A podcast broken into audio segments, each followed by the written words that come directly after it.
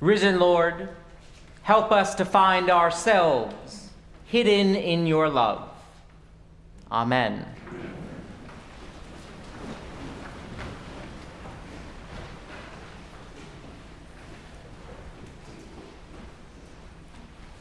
In the name of Jesus, welcome to each and every one of you. There is nothing quite like an Easter morning, and it fills my heart with joy to see you all this morning.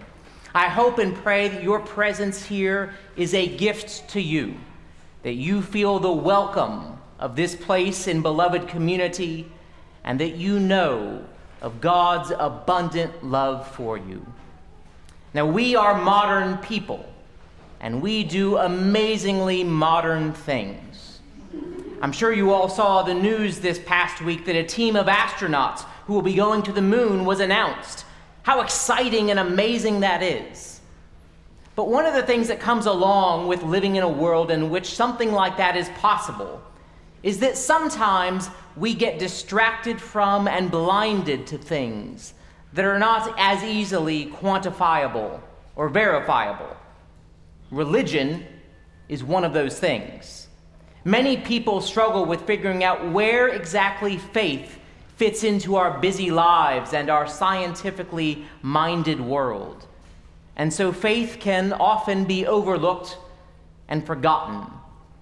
And so when it comes to Easter morning, the question that we all want to ask, but maybe are afraid to, is, yeah, but did it really happen? And that's a fair question. I'll tell you the answer is yes. With every fiber of my being, I believe and trust that Easter happened. But I'm not going to explain it any further than that. If God wanted us to have more evidence of Easter, we would have been given more than an empty tomb. Easter happened in the darkness, without any witnesses. No one saw Jesus rise from the dead. Now, there are some very sound reasons why we can believe and trust in the resurrection, and I would be happy to talk with you about those another time. But Easter is not a day for explanations. Instead, Easter is about experience. And this is clear in how we talk about Easter. The church does not say, Christ was risen, but rather we proclaim Christ is risen. To focus on the question of what happened in a tomb two thousand years ago, maybe that's interesting, but it misses the point of Easter. The reason why I am wearing seersucker under these vestments, the reason why some of you parents struggled to get a tie on an eight-year-old this morning, the reason why there are so many lovely flowers in this church, the reason why the pews are fuller on this morning than they are on any other morning is that Christ is risen. We are not here to celebrate that God did an amazing thing for that really nice Jewish boy, Jesus.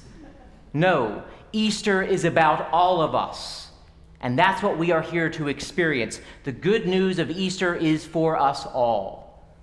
Easter is not merely about what happened to Jesus. Easter is God's grand and amazing announcement that seemingly powerless love is stronger than loveless power.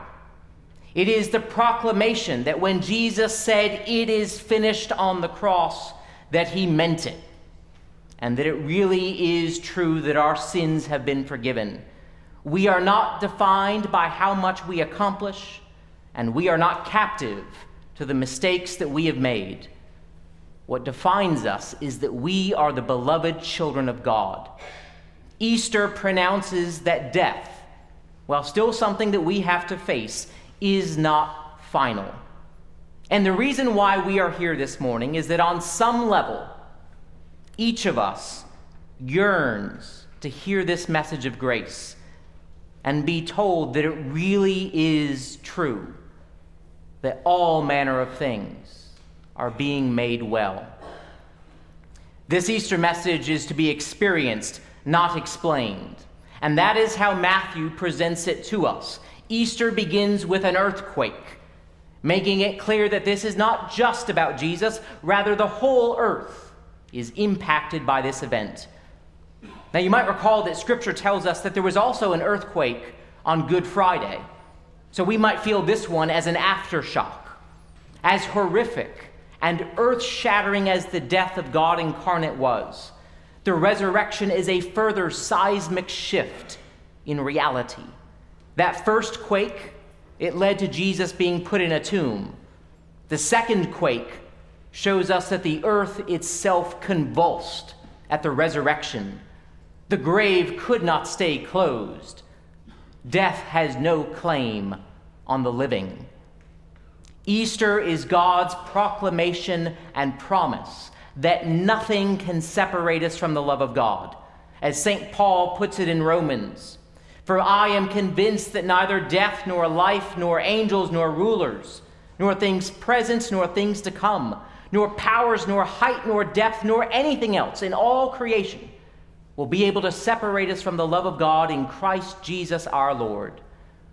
Or as he wrote to the Corinthians, "Love never ends." In a world surrounded by illness, war, famine, division, hatred, violence, and depression, we need to hear this message that death has been overcome by love. I recently listened to a lecture in which the speaker, who is one of the greatest preachers of our time, was talking about funerals. And he said that death attends every funeral, giving us that unsettling reminder that our time will come. Death comes to funerals and says to us, "You all are doomed. You belong to me. And one of these days it's going to be your ashes up here." Yes, there is some truth in those words. But Easter is God's rebuttal to death's claim on us. As one poet has said, "I will die, but that is all I will do for death." Easter is God's promise and proclamation that we belong to God forever and for always and no matter what.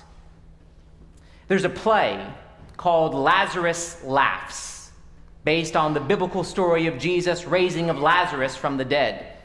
After he comes out of the tomb, the character Lazarus says, "The one who meets us at the door of death is the same one who gave us life in the beginning, not because we deserved it, but because the generous one wanted us to be, and therefore there is nothing to fear. The grave is as empty as a doorway is empty. There is no death. There is only life." This is the proclamation of Easter, that sin has been forgiven, that death has been defeated, and that love wins. There is only life. Just as Easter began with an earthquake, we live in a world that continues to reverberate with the love that drove Jesus to the cross and the love that raised him from the tomb. We live in a love-shaken world in which everything sad is becoming untrue. In Colossians, we heard, "Your life is hidden with Christ in God." We are kept safe in God's love. We are forgiven our sins. We are always alive in the love of God, even after death, and we are given something worth living for, given a holy vocation to focus on love as if love were the only thing that matters. Because in reality, love is the only thing that matters. Everything else will fade away, but love endures. When we love, we participate in eternity. In that play, Lazarus notes, "Our great agenda is to learn to accept, to learn to trust, to learn to love more fully." And so our first reaction to Easter, it might be like that of the women, fear and confusion as to what it means that Jesus has risen. Maybe our reaction is skepticism. Maybe it's a deep yearning for this to be true. Whatever our first reaction to Easter is, the risen Jesus invites a response from us. When Jesus meets Mary Magdalene and the other Mary, he says to them, "Greetings. Do not be afraid. Go and tell."